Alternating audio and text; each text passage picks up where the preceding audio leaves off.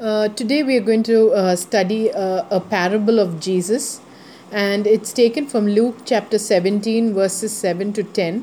Luke chapter 17, verses 7 to 10. And if you note here, there are just uh, three verses in this particular parable, but it has such a wealth of a meaning in it and you must understand one thing a parable is not just a story, a random story, or something that has no uh, meaning, you know.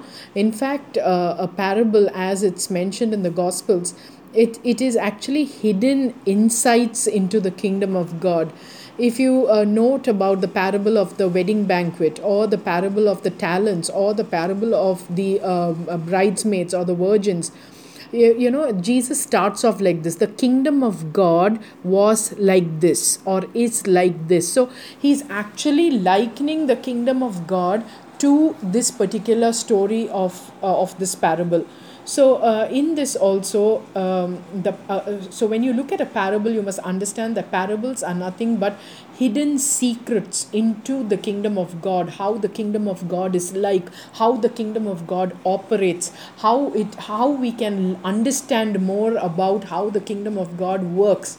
So uh, you know uh, we would be wise if we take the these stories very seriously and uh, apply them into our lives. So, uh, here, uh, as I said, the parable reads this way Suppose one of you has a servant plowing or looking after sheep Will he say to the servant when he comes in from the field, Come along now, sit and eat? Now, this is just the seventh verse, but the seventh verse has so much of explanation in it, which I will try to explain. I do not know if I can do justice to it because it's just too profound. So, uh, kindly bear with me and uh, let's see if we can make the meaning clear. So, you know, here it's such a powerful parable, a parable taught directly by Jesus.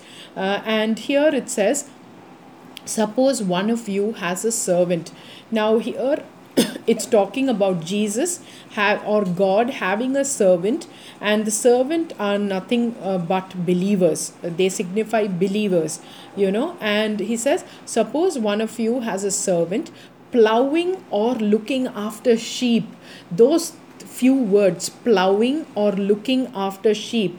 Now uh, you know um, the the uh, the field is the earth.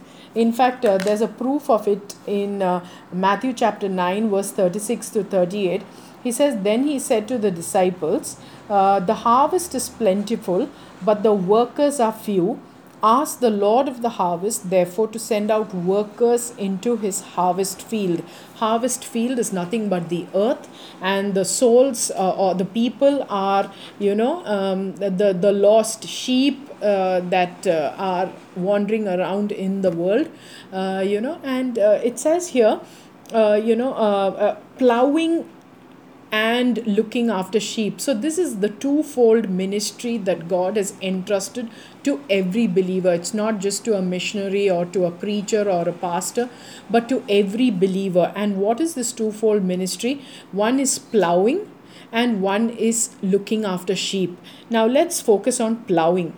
Plowing uh, you know, uh, is hard work. It's not an easy task. It requires a lot of effort on the uh, the side of the farmer, and uh, you know, um, it's and the reason for the plowing is so that the ground is broken, so that the seed can be sown and the seed can be planted in good soil. You know, if you just plant it on the top or on hard soil, it, it is difficult for the seed to grow. So plowing and planting seed is the first ministry that God wants in the life of every believer that is preaching the word of God, spreading the gospel, planting the word of God into people.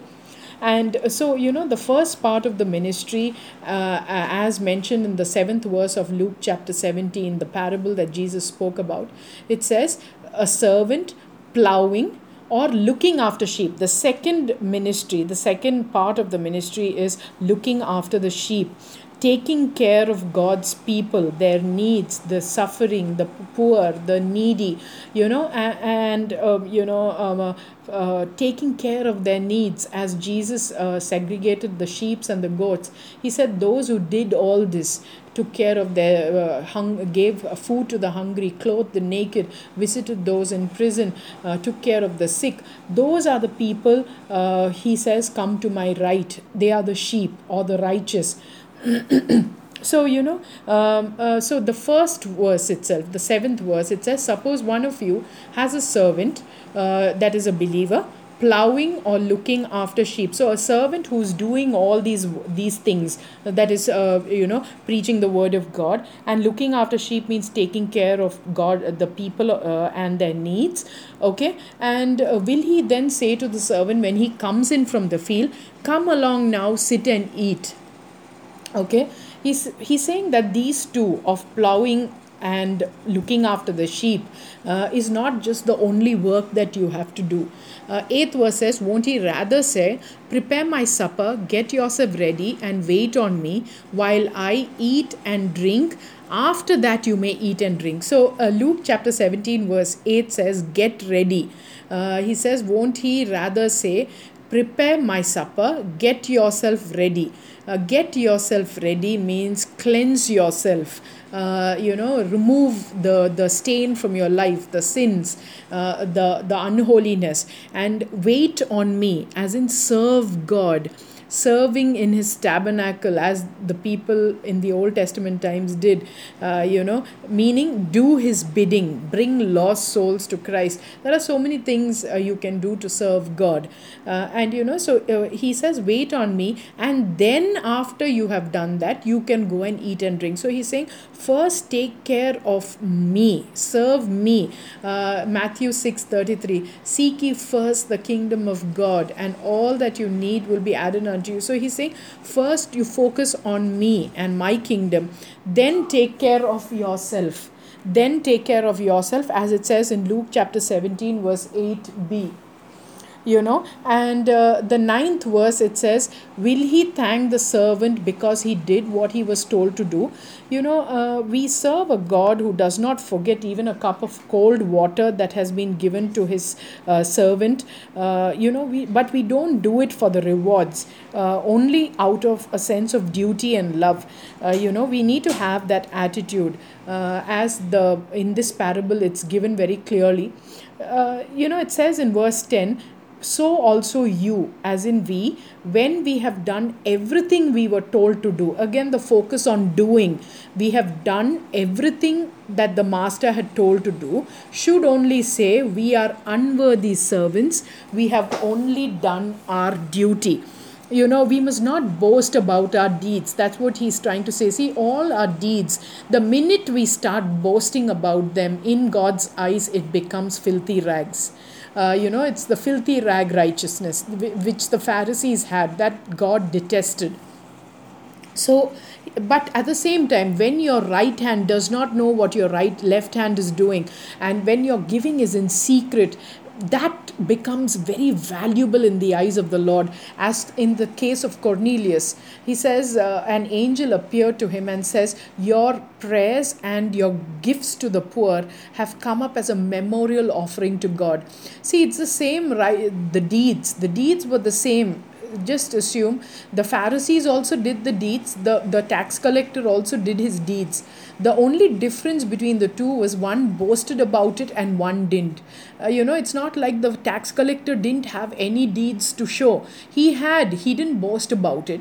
But the Pharisees, they had it, but they boasted about it when you boast about your deeds before God, it becomes filthy rags uh, righteousness.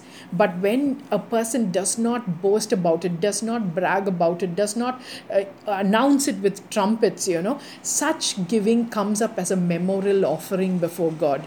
And such a powerful message from these three verses uh, that uh, the lord showed me it was so profound uh, you know. So we serve a god who does not forget a single deed that we do uh, but you must understand that comes up as a memorial offering only when you keep it in secret. Or uh, you know when you do not boast about it when you do not tell people and tell god god i did this or you know friend i did this i did that. No let it be in secret. Uh, do not boast about it do not brag about it. We must rather have the attitude after we have done everything we must still say we are unworthy servants we have only done our duty because you know a person who has that unworthiness fe- the feeling of unworthiness in before this great god uh, such a person will abound more and more. You feel like no matter how much i did it's not enough. I need to do more for my god because he has done so much for me. You know that is the attitude that, that we need to have. I like the story that matches with this mm, you know uh, uh, uh, two people came to the temple to pray. One was a Pharisee and one was a tax collector.